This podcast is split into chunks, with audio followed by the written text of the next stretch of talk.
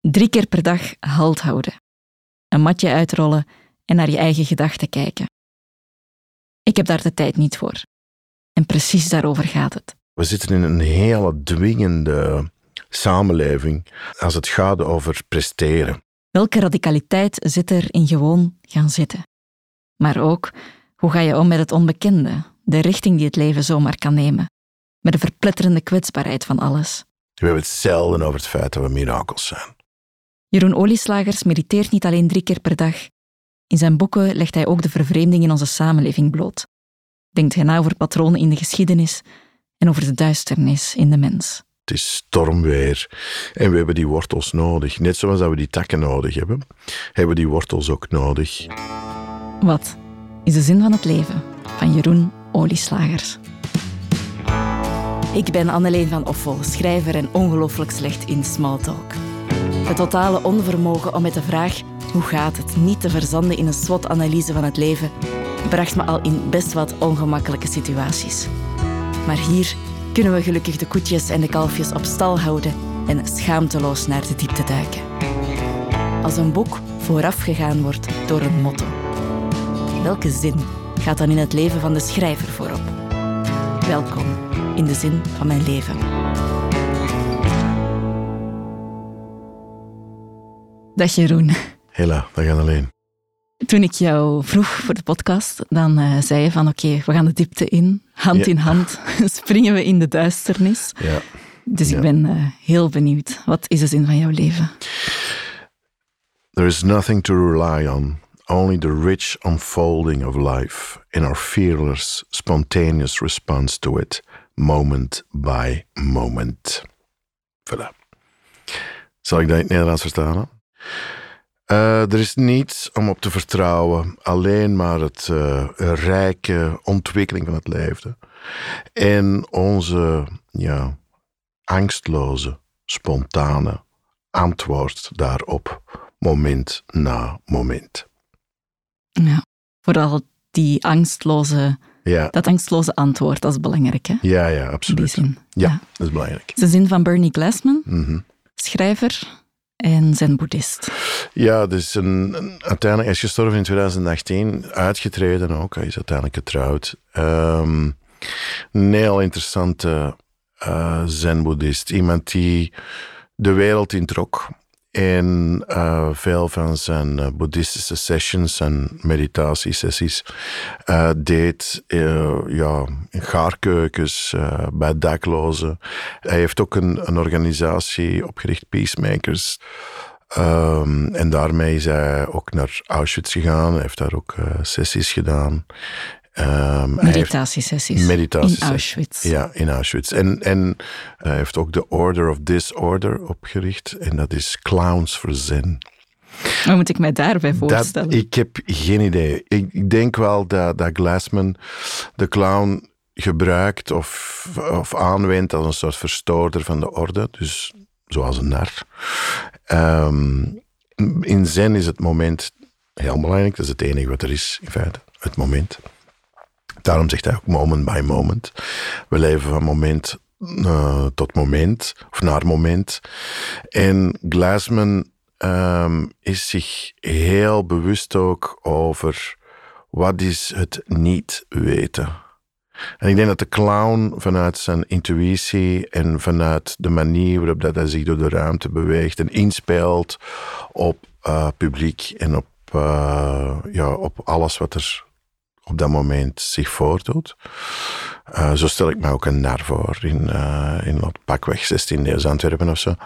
Ehm, die interactie, dat niet weten, dat is altijd voor hem heel belangrijk geweest voor Glassman. En dat is, een, dat is een rode draad door alles wat hij heeft gedaan en gezegd en geschreven. Hoe belangrijk is de ruimte daar rond dan? Want Auschwitz lijkt mij nu net een verpersoonlijking van het tegenovergestelde van het moment.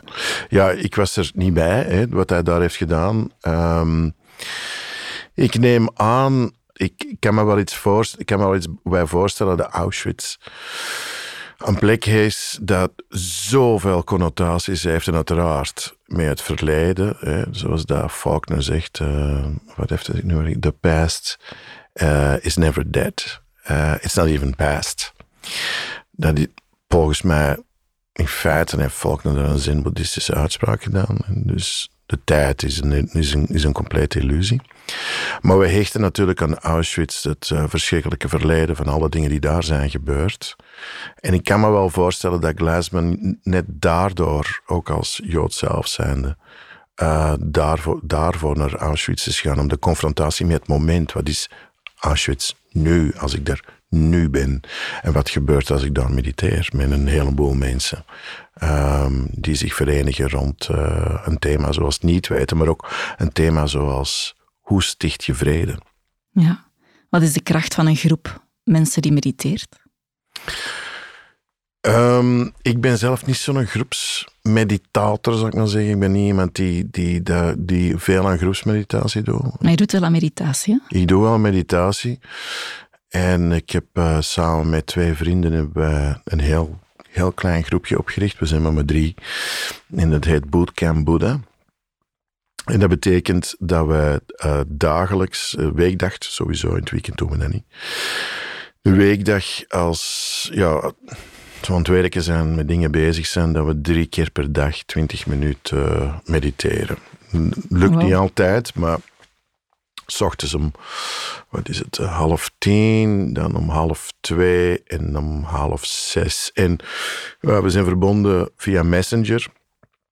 Dus dan ja, iemand van ons rinkelt de bel en maakt er een soundfile van en stuurt dat door. Of iemand anders zegt klingelklangel of whatever.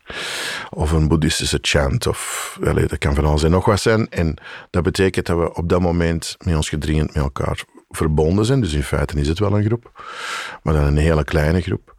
En, uh, en dan beginnen we te mediteren. Meestal trek ik de tuin in. Uh, het moet al echt heel slecht weer zijn als ik als ik niet de tuin in ga, als het echt heel hard regent, dan doe ik het niet. Maar meestal ga ik dan de tuin in en ga ik op een kussen zitten en begin ik te mediteren. Maar je onderbreekt wel de gang van de dag. Je laat echt alles vallen als de bel gaat. Normaal gezien wel, ja. Er kan van alles en nog wat gebeuren. Hè. Ik bedoel, we zijn, niemand van ons is echt heel strikt erin. Dat is ook niet nodig. Wat denk ik belangrijk is, is de poging om, het, om de regelmaat te houden, om, om dat soort van minimum van discipline op te brengen. En het verstoort mijn dag niet. In het begin was dat wel zo, maar het structureert nu mijn dag. Dus wat dus wil zeggen dat als ik pakweg om zeven uur wakker word, dat ik me echt afvraag, oké, om half tien gaat de bel, dan ga ik twintig minuten mediteren. Wat doe ik met die tijd? Ga ik wandelen? Ga ik iets lezen? Ga ik schrijven? Ga ik, uh, weet ik veel wat, liefde bedrijven? Iets eten? Dat, al die dingen daar zit ik dan wat over na te denken van. En ik ben dus heel bewust, of tracht heel bewust te zijn over wat er tijdens die dag gebeurt. En die drie momenten, uh, die drie meditatiemomenten, die verschillen van elkaar ook. Uh, voor mij toch. Uh, s ochtends meer een soort van dankgebed. Niet enkel voor hetgeen wat ik mag meemaken in mijn leven, maar ook gewoon de, de mensen om mij heen. En, en ik zend dan ook wensen naar de mensen die ik heel graag zie. Dus ik hou die dicht bij mij. En dan sta ik gewoon in de leegte en uh, ik chant wat, of ik zeg een paar keer om, of ik heb een mantra die ik herhaal en die ervoor zorgt dat ik mijn aandacht erbij kan houden, omdat uiteraard je, geraakt, je verliest heel een tijd focus. Dus heel een tijd leven is één en al afleiding. Ja, want dat is het. Hè? Ja. Uiteindelijk van je eigen hoofd kan je niet weglopen. Nee, en dat is ook niet het punt. Uh, voor mij is dat zeker niet het punt. En vanaf het moment dat je, ik, ja, dat je meditatie doet en dat je dat veel doet, dan merk je in ieder geval, ja, ik moet nu niet, je gebruiken, ik moet hier ik gebruiken. Ik merk dan dat, um, ja, ik voel me dan een, ketel vol met water. En onder die ketel wordt een vuur gestookt en, um, en die, dat water begint te koken en er borrelt van alles op. En dat zijn de gedachten.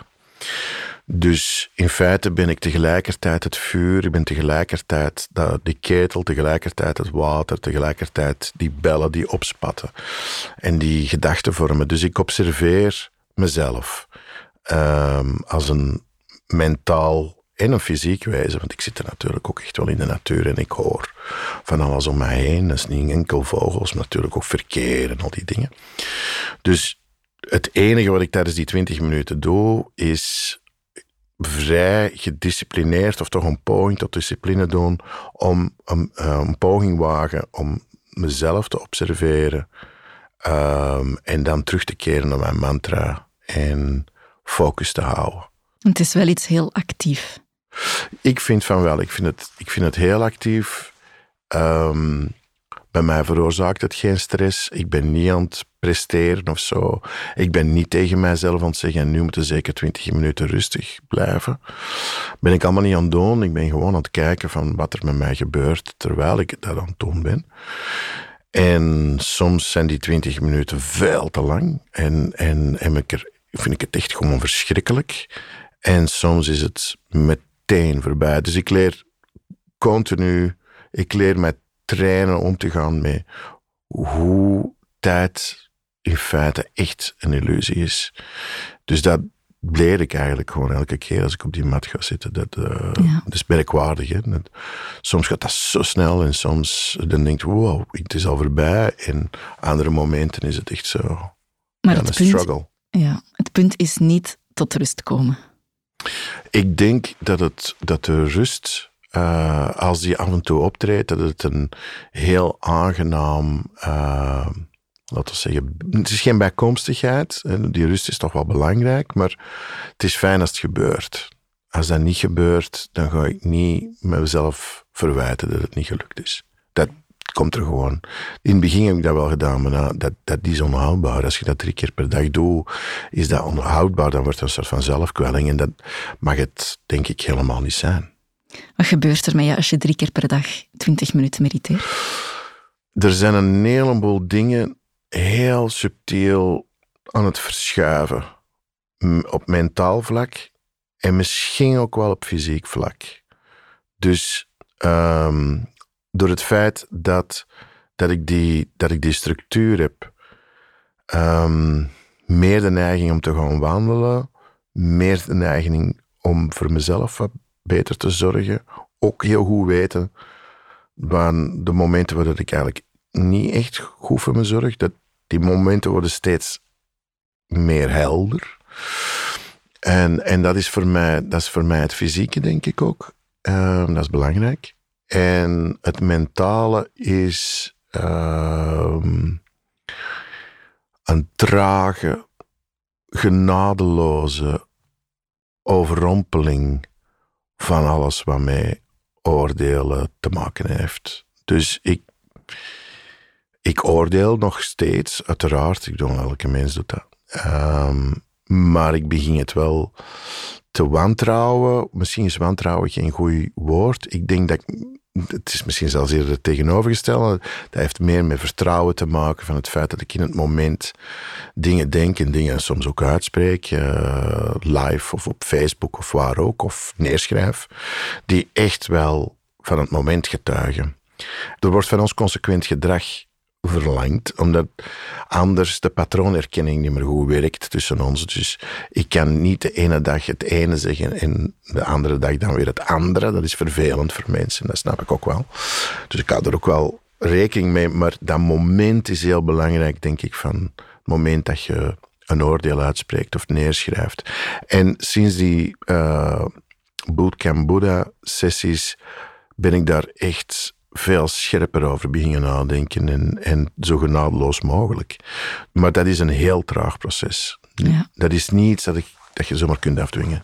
Nee, als je aan mediteren denkt, dan zien we zo het cartoonbeeld voor ons van iemand op een matje die dan zo'n halve meter boven de grond zweeft. Mhm. Maar eigenlijk, als ik het zo hoor, is het net een verankering in de werkelijkheid. Ja, absoluut. Daarom mediteer ik graag in de tuin, omdat daar veel bomen zijn. En ik voel mij dan ook echt gewoon wortelen. Ik voel me gewoon wortelen, net zoals die bomen uh, zich geworteld hebben. En dat wortelen is uh, mentaal heel belangrijk, omdat, omdat we ja, ik ben niet de enige die dat zegt. Ik denk dat iedereen dat wel voelt. hebben in stormachtige tijden uh, leven. En dat we Dat, dat als we een boom, als we allemaal bomen zijn, dan weten we dat we nu echt, ja, het is, het is, het is stormweer. En we hebben die wortels nodig. Net zoals dat we die takken nodig hebben, hebben we die wortels ook nodig. Er is een heleboel verschoven en er zijn een heleboel mensen hebben, laten we zeggen, de, het religieuze zijn ze kwijtgespeeld en in veel gevallen lijkt me dat zelfs compleet terecht. Maar het spirituele is, is natuurlijk voor velen ook gewoon een, een iets vreemd geworden, iets, iets dat te vaag is, te abstract, te, um, te, te wollig, te, te weinig geworteld. En dus ik heb mij altijd, ik heb mij al, al dat is al jaren dat ik dat ik heb gezocht naar iets dat mij spiritueel wel kon wortelen. En ik heb gemerkt dat rituelen rond een vuur, dat dat niet genoeg is voor mij. Ehm, en dat, uh, dat, dat, dat sociale er rond is wel leuk, maar ik voelde dat dat eigenlijk bij mij persoonlijk steeds minder iets deed. En door te mediteren ben ik wel mij beter terug beginnen wortelen. Beter dan voorheen, denk ik. Het heeft wel ook een, in zekere zin een religieuze connotatie, omdat je natuurlijk denkt aan vijf keer per dag bidden. Ja. Of ja. Ja, van welke strekking dan ook. Ja, religiare betekent verbinden met elkaar. Hè. Dat, is, dat, dat, is, dat, is de, dat is de basisbetekenis van dat woord. Ehm, ik ben met twee andere personen verbonden op dat moment, die ongeveer hetzelfde doen wat ik doe op dat moment. Maar er zijn natuurlijk miljoenen mensen die mediteren of bidden of, of, of wat ook. Ik zou bidden en mediteren niet direct gelijk schakelen, maar ik zou er ook niet direct een, een, een, een discussie over willen maken. Het is zo, uh, sommige mensen zullen dat zeker bidden willen noemen en om daar dan vervolgens in afgrijzen over uit te spreken. Mij goed. Uh, maar het is eerder een connectie maken in jezelf dan met iets buiten jezelf. Maar het is beide. Ja. Het is een connectie maken uh, binnen iets, ja, in, een, in een soort van een, een inwendige kracht ook vinden. Maar het is ook de verbinding met de buitenkant en met alles wat er rond mij heen gebeurt. Dat is zelfs voor mij heel belangrijk, dat die twee um, met elkaar, dat dat communicerende vormen.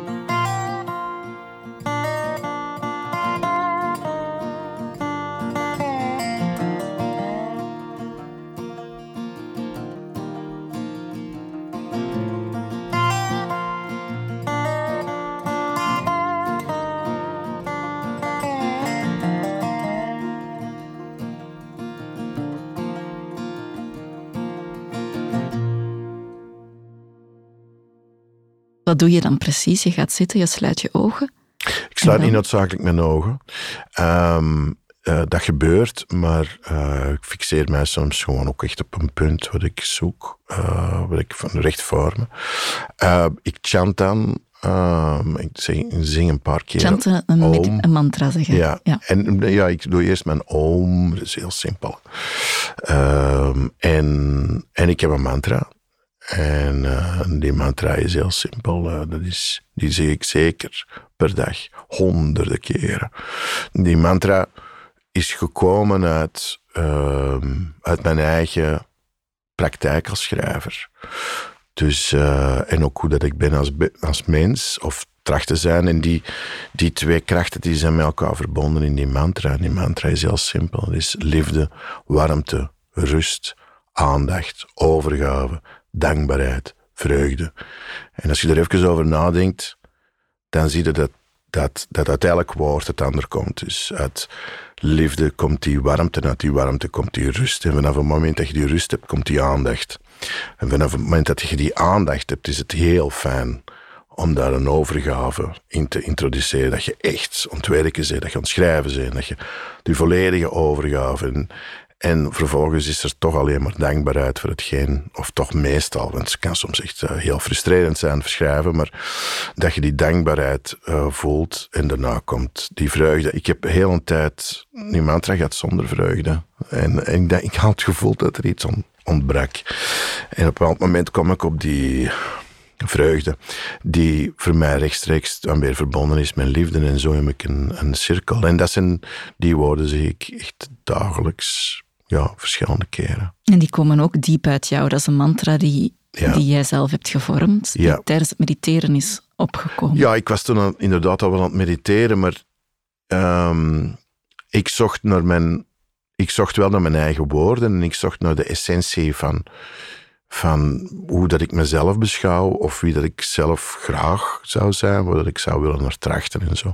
En dan kwam ik op die woorden en die woorden zijn een eigen leven beginnen leiden. Ja. Ehm, en die, die, zijn, die, zijn heel, die zijn voor mij heel concreet geworden nu. Ja, het zijn inderdaad concrete woorden met een betekenisveld rond. Ja. Ik kan me voorstellen, als je die regelmatig herhaalt, dat die ook losgeweekt worden van hun Ja. betekenis. Ja, en daar heb ik ook op gelet, omdat ik dan... Ik heb... eh, ja, dit is, eh, dit is een... eh, dit is geen audiovisueel medium, dus ik kan het niet tonen, maar ik heb daar ook allemaal gebaren bij. En, en dat is... En die gebaren die doe ik als ik de betekenis van, van die woorden ben begin te vergeten. Of dan, en dat is, die gebaren zorgen ervoor dat ik, die bewegingen die ik doe, die zorgen ervoor dat, dat ik terug tot de essentie kom van hetgeen wat ik aan het uitspreken ben. Dus ik, ik, ik ben op alles voorzien. Ja, het Ja. klinkt heel mentaal. Het is Ja. vandaar dat ja, ja, ja, maar met de bewegingen wordt het heel fysiek. Ja, ja.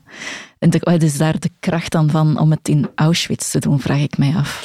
Ja, dat vraag ik mij ook af. Ik, ik zou het niet... Ik weet niet of dat ik het zou kunnen doen. Ik heb Auschwitz nooit bezocht. Ik heb zelfs nog altijd niet Breendonk bezocht. Dat dat veel dichterbij is en, en net zo goed een hel op aarde was. Ehm, ik weet niet of dat ik het zou kunnen opbrengen. Ehm, ik ben niet... Ik heb niet die, die mentale ruimte die Glassman duidelijk wel had. Eh, die, ik weet niet of ik die heb. Eh, wie weet eh, gebeurt dat ooit. Maar bij mij, ik heb er een heleboel bedenkingen bij. Ehm, en die bedenkingen zijn van, misschien van morele aard, maar misschien zijn dat de minst interessante. Dus gewoon de architectuur van die plek en het verleden van die plek, dat is echt heel, heel, heel heftig. Dus ik, ik ben toch meer iemand die, die als hem een steencirkel zie of, of, of, of, of zelfs een kathedraal, of dat, dat ik meer de neiging zou hebben om daar te mediteren dan, dan, dan op zo'n plek. Ja, ik denk dat het verschil hem zit in waar verbind je mee. Ja, Als je een groep mensen ziet die met zichzelf probeert te verbinden op zo'n plek, zou Ja. ik het veel aanmatigender vinden ja, dan wanneer Zou- je zegt ik probeer te verbinden met een, een moment ja. dat misschien nooit voorbij is gegaan. Het zou kunnen, hè. het is sowieso het is heel verleidelijk om er een moreel vraagstuk van te maken. En ik weet eigenlijk ook niet echt of dat, dat, eh, of dat, dat iets oplost eh, als we er een moreel vraagstuk van maken. Voor mij, ik kan eigenlijk alleen maar uit mijn eigen hart spreken en voor mij zou het te veel zijn. Ik, ik, ik denk niet dat ik mij op die manier zou kunnen verhouden met die plek. Maar wat wel interessant is, in die context is de vraag, wordt de wereld een betere plek als we allemaal zouden mediteren? Wat denk je? Ik denk, ehm, ja, eigenlijk wel. Ehm, ik ben ervan overtuigd dat als we kinderen zouden leren om te mediteren van in de kleuterschool, dat een heleboel van de mentale klachten die we nu hebben, dat die niet dat die zouden weggaan, maar wel dat er een alternatief zou zijn eh, in plaats van eh, ja, naar een therapeut te gaan. Of, eh, ik zeg niet dat meditatie daar het alternatief is, dat ben ik niet aan het zeggen. Maar ik stel wel vast dat in deze tijden er heel weinig ruimte is voor ware rust en dat er weinig beweging is om daar iets aan te doen. De school zelf op dit moment is voor, voor leerkrachten eh, bijvoorbeeld een, problematische plek geworden. Er zijn veel leerkrachten die afhaken, die, die het niet meer kunnen volhouden. Eh, we vragen ook heel veel van die leerkrachten. Eh, we zien dat er mentale problemen zijn bij jongeren, bij leerlingen, die mede ontstaan zijn of verhevigd door COVID. En, en, en door heel de lockdown-strategie.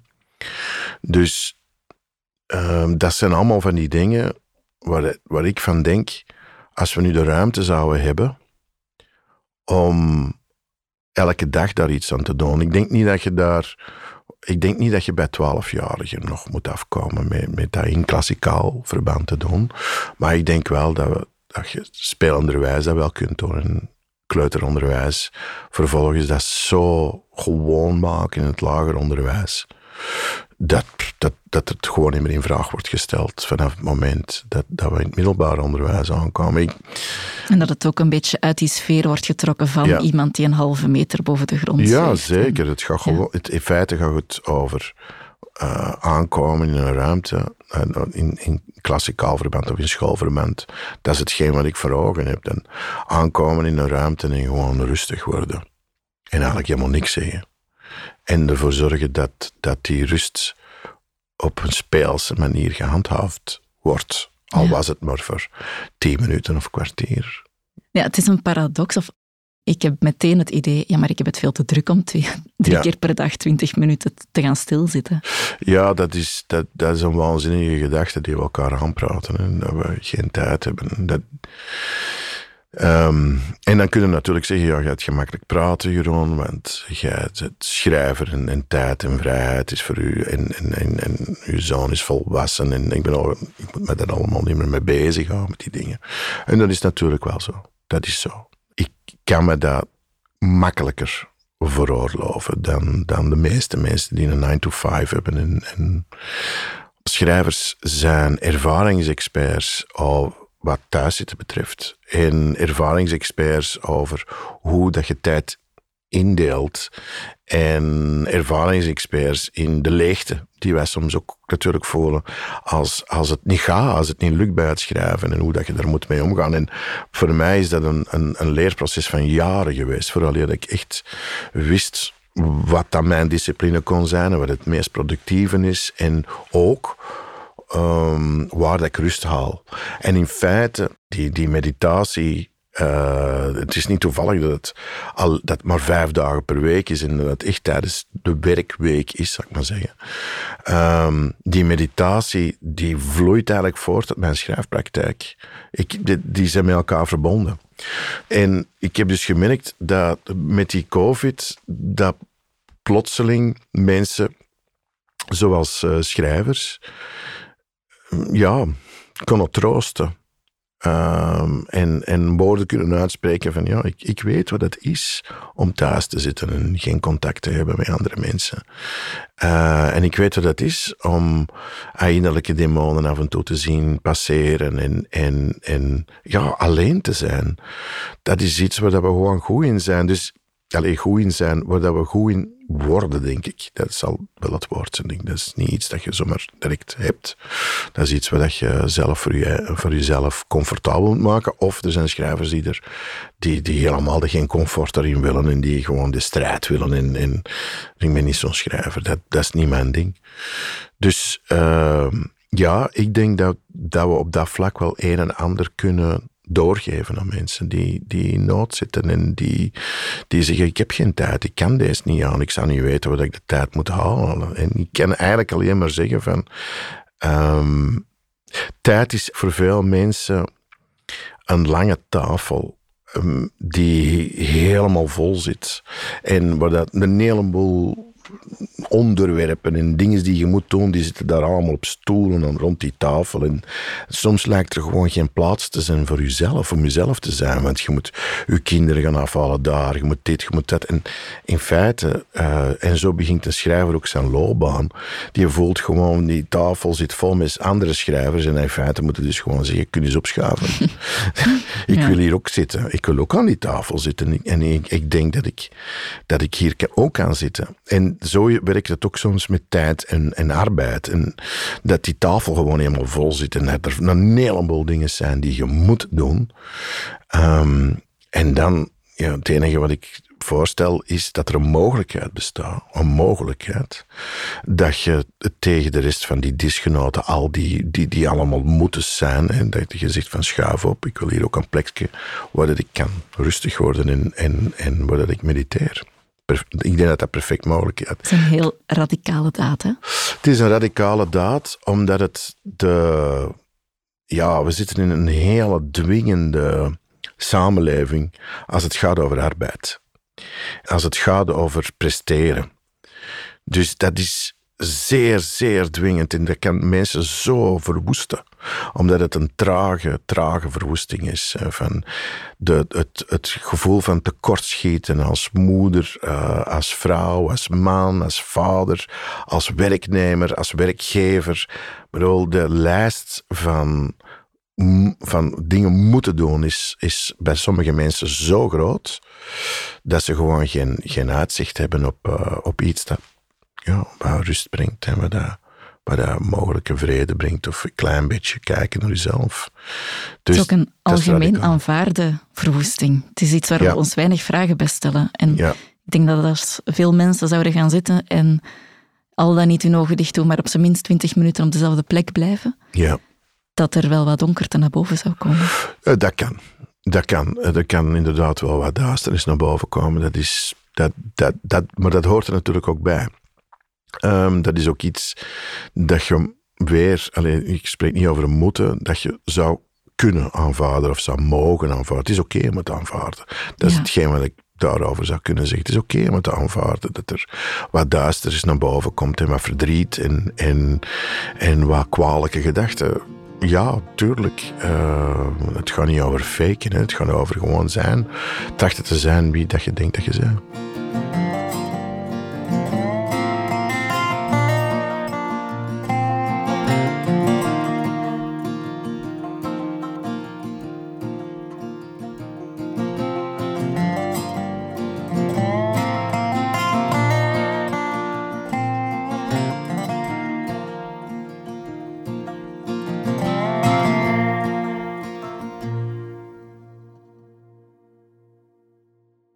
Dan zijn we terug bij de zin. Hm. Het zit hem allemaal in het angstloos. Dat ja. tegemoet kijken, daarop reageren, daar iets mee doen. Ja, dat is heel radicaal wat Glassman daar zegt. Dus voor mij, daarom zei ik tegen jou dat, ik, uh, dat het gaat over de diepte en de diepte induiken. Als we alles aanvaarden als zijnde een opeenvolging van momenten waar dat wij op reageren, dan is er heel weinig houvast. Dus dat is er, dan, dan, het enige houvast is wie dat je bent op dat moment. En um, dat is heel radicaal, want daarom hebben we maatschappelijke structuren. Om, om, er zijn spelregels waar dat we ons aan houden. Er is, er is een soort van punctualiteit. Um, het openbaar vervoer zou, zou uh, een, een van punctualiteit moeten zijn. Maar goed, je stapt op de metro en je rijdt naar het werk en, en, en je begint eraan. En het is niet de bedoeling dat je daar verschijnt om half tien. Het is de bedoeling dat je er verschijnt om negen uur en, en, eventueel langer werken of weet ik veel wat. Dat hoort er allemaal bij. En, maar dat is, dat is houvast. Dat is een houvast. Je, je zet de kinderen af bij de crash, die kinderen, dan houden die kinderen terughalen. Bedoel, dat zijn allemaal van die dingen die ervoor zorgen dat je, dat je een leven leidt waar dat het niet, niet noodzakelijk is om te denken. Niet noodzakelijk om in de moment te staan. Niet noodzakelijk. Je kunt gewoon uitkijken naar s'avonds. En je kunt denken van, goh ja, zullen we die Netflix-reeks kijken? Of, of, zullen we naar de cinema gaan? Of, en dus dat, dat hebben we ook allemaal. We hebben, de, we hebben de, al dat entertainment ook. Hè. En, en, het is eigenlijk een zachte stroom van de tijd die je meeneemt, maar die soms ook kan verwoesten. Ja, die, die, uiteraard, op een bepaald moment, als je, als je alleen maar die formules volgt, laten we zeggen, alleen maar die spelregels, alleen maar die blauwdruk van wat een bestaan zou kunnen zijn, dan, dan is er een redelijke kans dat je moe wordt en, en, en je leeg voelt. Maar kan je daar als mens alleen tegen recht staan? Ik denk dat iedereen dat kan, um, maar het is niet altijd even eenvoudig, uiteraard. Um, het is daarom dat het fijn zou zijn, denk ik dan weer, om ja, dat mediteren wat meer te introduceren en, en, ervoor te zorgen dat, dat er toegang is en dat er veel dingen die, die, die er eigenlijk veel mee te maken hebben, de, de, gebruikelijke dingen van ja, ik krijg stress van mediteren, oh, dat is echt wel een oud joke. En dat, uh, ja, dat je zegt van ja, eigenlijk, bedoel, eigenlijk zijn we erover uitgelachen. Um, het kan wel degelijk iets betekenen, het kan wel degelijk helpen. Ja. Voor mij gaat die zin vooral ook over veerkracht. Hmm. Het zit hem vooral in hoe dat je reageert op wat er gebeurt rond u. En dat geeft toch een, toch een hele grote kracht ook. Het is eigenlijk een oproep tot moed. Ja, veerkracht is voor mij een heel belangrijk woord geworden. Ehm, en dat komt, ik was Wilde Vrouw, uh, de eerste versie van mijn roman Wilde Vrouw, um, die zich afspeelt in Antwerpen van de 16e eeuw. En hoofdfiguur is een echt een veelgeplaagde herbergier die drie vrouwen heeft verloren in, uh, terwijl dat ze aan het probeerden een kind te baren. En dat is een vloek die hij voor zichzelf, uh, ja, die, die hij ook wel, waar hij van denkt dat hij over zichzelf heeft uitgesproken. En uiteindelijk komt hij dan een wilde vrouw tegen en er verandert van alles in zijn leven. Hoe die eerste versie van die roman, die was denk ik onleesbaar, maar Um, op het moment dacht ik dat het uh, fantastisch was, maar um, het was natuurlijk niet zo. En uh, een vriend van mij, Tom Hannes, die ook met heel interessante boeken heeft geschreven uit een, laten we zeggen, zen-boeddhistische inspiratie, die heeft dat boek gelezen, die heeft die versie gelezen. En uh, hij liet mij weten na het lezen ervan dat hem, dat hem zich voelde alsof dat hem een volledige bak Westmaal trippel had opgedronken. En, dus hij zei, het is heftig. En ik zei, kunnen we daar eens over praten? Um, en dan hebben we afgesproken met mijn researcher bij, mijn Stef. Um, en um, dan hebben we zitten praten en hij vroeg aan mij, waar gaat dat boek over volgens u? En dat is een goede vraag om te stellen aan een schrijver als hij er nog mee bezig is. En ook daarna trouwens, hè, want je, je weet het meestal niet waar het boek over. En er kwam bij mij een woord op en dat was van, ja, volgens mij gaat het over aanvaarding. En Tom zei vrijwel onmiddellijk, op een hele vriendelijke manier, zoals hij altijd uh, vrij beslist maar vriendelijk spreekt, zei van, uh, nee, volgens mij gaat het niet over uh, aanvaarding. Um, en ik zeg, ah, over wat gaat het dan volgens u? En hij zegt, het gaat over veerkracht. Het gaat over s ochtends opstaan, ondanks alles. En uh, ondanks het verleden en gewoon verder doen. En er zit natuurlijk een donkere kant aan veerkracht. Er zit ook een donkere kant aan aanvaarden. Je kunt onmogelijke dingen aanvaarden. En vervolgens daar, door, de, door dat verdriet erover helemaal laten opvreten. Ook al heb je het aanvaard. Maar veerkracht uh, is zoiets inspirerend, is zoiets klein. Want het betekent inderdaad gewoon de volgende dag opstaan. Ondanks alles. En gewoon verder doen. Uh, zoals dat Beckett zei.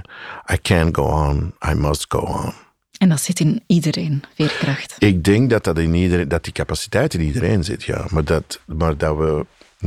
Dat sommige mensen die veerkracht simpelweg uitschakelen omdat ze, het niet meer, omdat ze het niet meer kunnen, omdat de veer is gebroken. Maar uh, maar ja, het zit natuurlijk in iedereen van ons. Het lijkt een hele bescheiden capaciteit. Maar het is een van de meest, samen met verbeelding en empathie, een van de meest krachtigste dingen die we hebben als mens. Ja, als je daarmee kan connecteren natuurlijk. Als je daarmee kan connecteren. Um, het, is, het is geen morele verplichting. Hè. Er zijn mensen die gewoon niet meer kunnen. En, en, en, en die misschien gewoon machteloos beginnen huilen als ze een schrijver horen over, over veerkracht. Dat, dat is perfect mogelijk en, uh, en dat snap ik ook wel.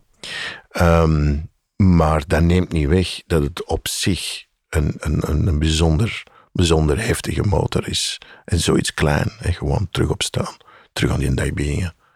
Carry on. Zou je tegen die mensen willen zeggen die het niet meer voelen?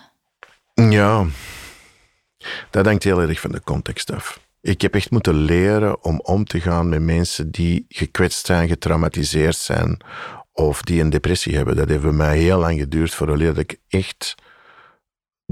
Dat heeft bij mij heel lang geduurd voordat ik mezelf kon deconditioneren van de dingen die ik dacht over depressie. Aangezien dat ik alleen maar momenten heb van diepe melancholie of droefheid die misschien twee dagen duren. Wat weet ik over iemand die al jaren in de duisternis zit? Heel weinig.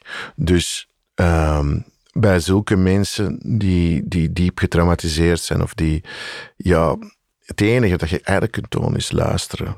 En, um, en vooral niet zeggen morgen gezond weer op. dat werkt helemaal niet. Dat heb ik al moeten, tot mijn schaam en schande moeten vaststellen, dat dat niet werkt. En tegendeel, dat het in feite gewoon kwetsend is. En een gevoel van, en op dat moment weet de mens in kwestie dat uw empathisch gevoel niet, niet, niet breed genoeg is om, om dat soort duisternis, duisternis van de ander toe te laten. Nee, want op dat moment wordt veerkracht een individuele verantwoordelijkheid. Ja, ja, dat is waar. Maar verantwoordelijkheid is de moeilijke. Hè? Um, Had je maar genoeg veerkracht moeten ja, hebben. Ja, voilà, daar, daar komt het op neer. Hè. Ik denk, er is nog zoiets dat, dat, dat een blinde vlek is in deze samenleving. En dat is zelfzorg. Er wordt al wel eens in, narcistisch geïnterpreteerd. Hè? Van ja, als het maar goed is met mij, als ik maar zorg voor mezelf. Maar dat is niet maar voor, voor mij dat woord, uh, ik vind zorg een heel belangrijk woord. En je zelfzorg is in feite een connectie met, met, met mezelf, zodanig dat ik een connectie kan hebben met anderen. Um, dat vind ik een hele belangrijke. Als je jezelf verwaarloost, dan heb je geen connectie met jezelf en dan heb je evenmin een connectie met anderen. Dan vervreemd je eigenlijk van de rest. Dus verantwoordelijkheid, ik zou eerder gaan voor veerkracht is een kwestie van is een mogelijkheid tot zelfzorg. Dat is het, als ik het, dat is het ongeveer het subtielste. Ja. Dat is de, ongeveer de meest genuanceerde manier dat ik daar op dit moment over kan zeggen van dat veerkracht een mogelijkheid is tot zelfzorg. Ja, en ook iets dat gefaciliteerd kan worden door de omgeving, door de maatschappij. Ja, ja, ik denk dat we te weinig op de knop van de zorg drukken, de echte zorg en de echte connectie. Um, en tegenover zorg staat vervreemding. En die vervreemding is, die is fenomenaal krachtig. En, en die, die, die, die, het is heel duidelijk dat die nog aan kracht aan het toenemen is. Dat we nog een en ander moeten leren over hoe verwoestend dat vervreemding kan zijn, vooral in frank wel, denk ik.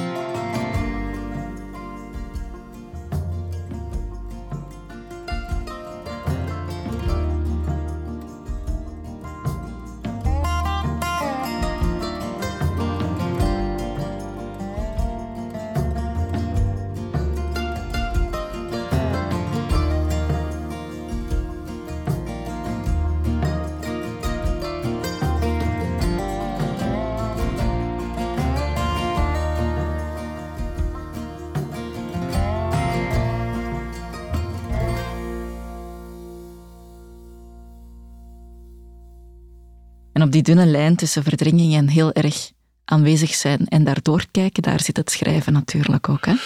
Ja, dat is, uh, schrijven is een vorm van magie. En um, dat is hetgeen we dat schrijven doen. Hè. Voor, de, de schrijver, voor de schrijver is tijd echt compleet illusoir. Uh, niet enkel in de praktijk, maar ook gewoon bij het schrijven zelf. Uh, en niet, ik bedoel niet enkel in de wereld om u heen, is die tijd illusoir. Maar gewoon in de praktijk van het schrijven. Um, voor mij sowieso. Ik, ik, met het werk dat ik de laatste jaren maak, ik, beschouw mezelf als een tijdreiziger. Ik, ik, ik ga gewoon naar verschillende tijden en ik schrijf daar dingen over. En ik luister naar wat ik daar uh, te weten kom. Bij, bij, en dat klinkt heel oeh, zusken en wiskenachtig, maar dat is de manier waarop ik om, omga met mijn, met mijn schrijven. Telkens weer als ik uitkom op dingen die een paar honderd jaar geleden zijn gebeurd en die mij heel erg doen denken aan hetgeen wat er nu aan de hand is, voel ik een vorm van troost. Dat is de patroonherkenning die ik heb van, ah ja, we komen dus altijd weer op dezelfde. We zitten eigenlijk nog altijd en we zullen altijd in datzelfde krachtveld zitten. Dus en dat kracht, krachtveld, dat heeft zo zijn wetmatigheden in de samenleving. is dat iets waar wij kunnen actief aan deelnemen? Is dat, kunnen wij dingen veranderen, als je het zo ziet? Ja, ik denk dat we, uh, dat we ons innerlijk kunnen veranderen. Ik denk dat we uh, onze positie kunnen scherper zetten. Uh, de twee vragen die het meeste pijn doen voor de menselijke soort, sinds dat wij dat die graad van bewustzijn hebben, is van wie ben ik? En wat doe ik hier? En dat is het mirakel, uiteraard. Bedoel, het, het feit dat je die vraag kunt stellen, dat je die twee vragen kunt stellen over uh, wat dat we hier komen doen. Wat, wat, we hebben nu een gesprek, maar bedoel, jij bent een verzameling DNA, ik ben dat ook. En onze verzameling DNA, als je even niet meer denkt aan de menselijke vorm. Die heeft alles overleefd op deze bol. Dus dat is ongelooflijk. Dat is een mirakel. Dus, en dan daarbovenop, er zijn twee dingen. Er is één, het, het eerste is van daarbovenop hebben we dus de capaciteit ontwikkeld om daarover te reflecteren. En dus dat we met taal erover kunnen reflecteren van, ja, wat, wat zitten wij te Wat is de zin van het wat leven, letterlijk. En, en dus dat is, dat is, dat is echt, echt fantastisch. En dan de komische kant is, en die is voor mij part uh, kosmisch komisch, is dat we het er zelden over hebben. Ja. We hebben het zelden over het feit dat we mirakels zijn. Dus dat, dat, dat mathematisch gezien, dat het zo ver achter de nul is qua kansberekening, dat we er zijn, dat het zelfs, ja, dat, er, dat er geen enkele ratio, er is geen enkele redelijkheid die zich kan meten met mirakel van mens te zijn. Nee, nee, we weten het niet. En dat is net een heel geruststellende kracht. Ja, en dat is het mooie ook aan die zin. We zijn wel in de duisternis gedoken, maar het is geen, geen beangstigend idee, vind ik zelf. Nee, ik vind dat ook niet beangstigend. Ik vind, ja, dat heeft meer, meer te maken met moed en hoop, denk ik. Om ten eerste dat mirakel te aanvaarden. Ehm, no matter what. Ja, daar zit ook iets, hè? In mhm. het, uh, ja, de ontovering, waar dat we, in de ontoverde wereld waarin we zitten. Alles is rationeel te verklaren en verhalen en mythes zijn eigenlijk verbannen naar de kindertijd. Mhm. Dat is iets dat je dan op die manier weer terug binnenbrengt, van die verwondering. Van, ja, als je die verwondering, en die verwondering is heel snel terug op te wekken bij iedereen. Gewoon hetgeen wat ik net heb verteld. Ik bedoel, wetenschappelijk valt daar geen spel tussen te krijgen mathematisch gezien waanzinnig dat we er zijn. En ja, we zijn een verzameling DNA. En we weten dat al sinds de 20e eeuw. Ehm, dus dat zijn eigenlijk in de geschiedenis van het menselijk bewustzijn zeer recente ontdekkingen van wat dat we nu eigenlijk zijn en wat is, die, wat is die DNA. En we weten nog altijd niet voor het grootste gedeelte hoe dat in DNA werkt. Dus dat is verbijsterend, dat is, dat is hallucinant, dat heeft, um, dat heeft een hallucinant karakter. Een hallucinant karakter, dat besef. Dus dat is uh, trippen zonder LSD. Uh, dat is dromen met de ogen wijd open. Dat, dat, het is potentieel dat soort kracht. Ja. Hoe blijven we hoopvol? Hoopvol, denk ik, is um, ten eerste, er zijn er zijn al een paar dingen tijdens deze gesprek gepasseerd. Ik denk empathie heel even, denk ik. Um, maar eigenlijk en verbeelding. Verbeelding is ook een heel belangrijk. Dat, ik denk dat verbeelding en empathie ermee kunnen verzorgen dat we hoopvol blijven. En dat kan natuurlijk via literatuur, maar dat kan vooral via een verhaal. En in wat voor vorm ook. Zo kunnen we hoopvol blijven. En liefde. Um, dat, is een, dat is ook zoiets wonderlijk uh, dat we tot onze beschikking hebben. Uh, en, en, sommige mensen zijn verstoken van die liefde en voelen zich heel alleen.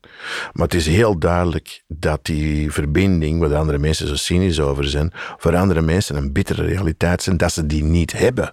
Dat ze die verbinding niet voelen.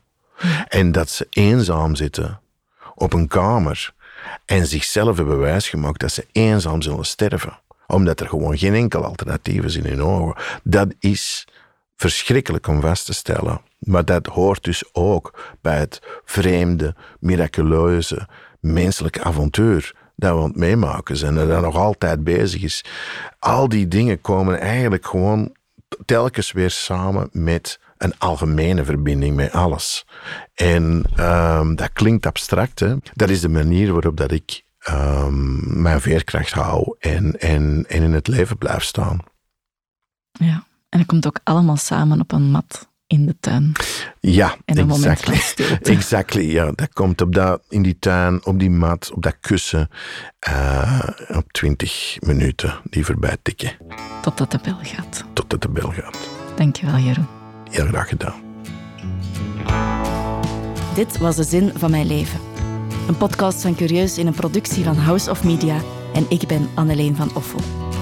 Wil je de zin van je leven zeker niet missen? Volg ons dan op Spotify of op je favoriete podcastkanaal. Daar kan je ook een review achterlaten of tip ons aan je vrienden.